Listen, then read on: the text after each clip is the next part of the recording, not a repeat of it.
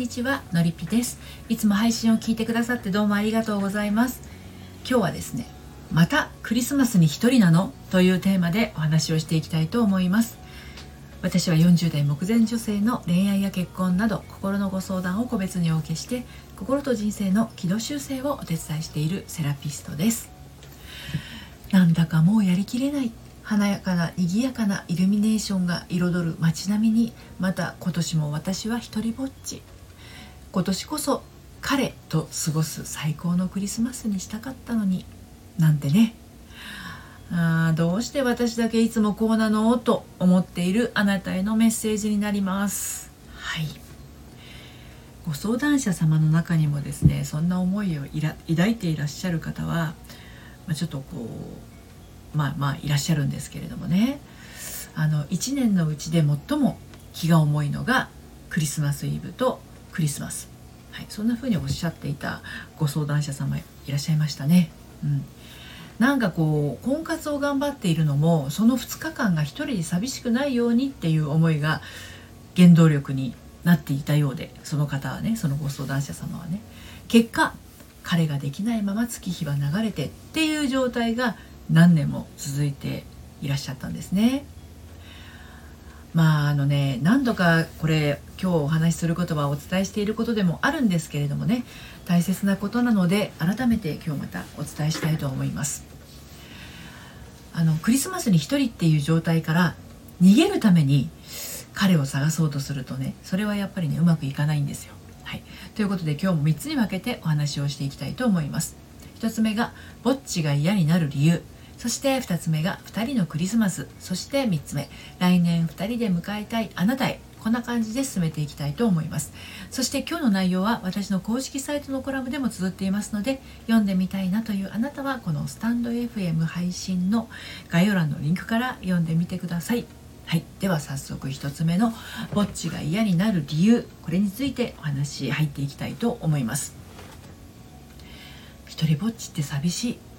一人ぼっちって悲しい。一人ぼっちってなんだか惨め。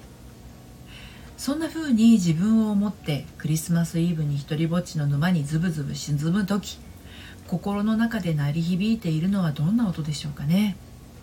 ジングルベルの音に乗せて「私はダメだ私はダメだ私はダメだ」とリフレインするような自己否定の声にズブズブのズタズタになってはいないでしょうか。一人ぼっちが全く苦じゃない人もいる一方で一人は耐えられないという人もいます。街を行くカップルに一人な自分を対比してみると苦しくなるしなんで私はと唇を噛む夕暮れ。どんどん悲しみで気持ちが涙でにじんで歪んで見えてしまうんです。そう。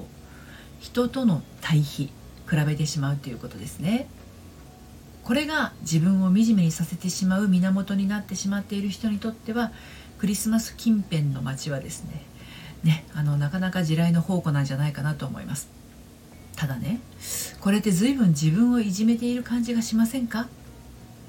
こういうことをして他人と比較していることってわざわざ自分を惨めな気持ちにさせる沼に沈めにいってるようなものなんです。2つ目の2人のクリスマスということについてさらにお話を進めていきますけれどもね。愛する人と2人だけのクリスマス。それはもう最高に楽しいものです。だけど私にはそれがない。レストランのテーブルで向かい合って微笑み合うこともない。家で手作りの料理を並べてリラックスしながら乾杯することもない。私もいつかそんな風になれるんだろうか。もうこんな一人のクリスマスは耐えられない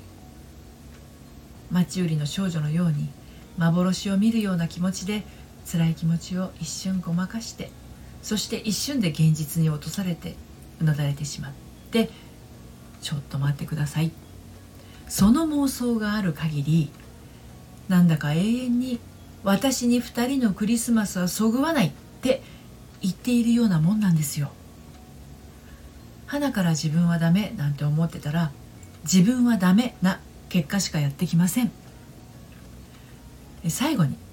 来年2人で迎えたいあなたへについてお話しして、え、この配信を締めくくっていきますけれどあの毎年毎年今年も今年も一人のクリスマスだったなんてねもしあの意気消沈しているんだとしたらですねまずは一人を楽しめる女になりませんか、うん、最初にお伝えした通りですねクリスマスに一人っていう状態から逃げるために彼を探そうとするとそれはうまくいかないんですよやっぱりね、うん、何事もなんですけどねクリスマスに限らず。でこの今回今日はねクリスマスのことについてお話ししてますけれどクリスマスに一人っていうことをネガティブに捉えている人ってその状況から逃げたくて彼を探していると思うんですよ。うん、でこの逃げによる行動で彼を探すっていうことが幸せな恋愛からは外れてしまうんです。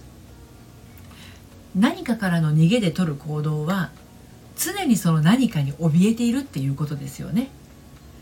で今回の場合仮に2人のクリスマスが過ごせたとしてもですね来年はまた1人かもしれないっていう気持ちとか振られてしまうかもっていう不安がつきまとってしまうんですそんなことないですか？だけども一人のクリスマスを楽しめる人は二人になるともっと楽しくなるっていう思いでパートナーを見つけると思うんですよ。パートナーを見つけたいと思ってたらですよ。でそうするとハッピーが増えて増幅されて一人になったとしてもそれはそれで楽しいという気持ちがこう無意識の根底にあればそもそも来年はまた一人かもしれないっていう不安な気持ちとか振られ振られてしまうかもみたいなねそういう気持ちは生まれないんですね。だから一人を楽しめる力こそ最強のパートナーが得られる近道となります。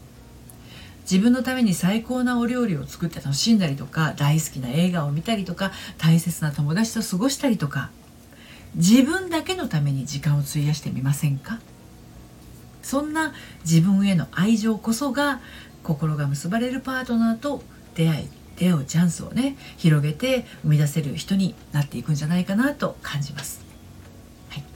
今日は「またクリスマスに一人なの?」というテーマでお話をしてきました。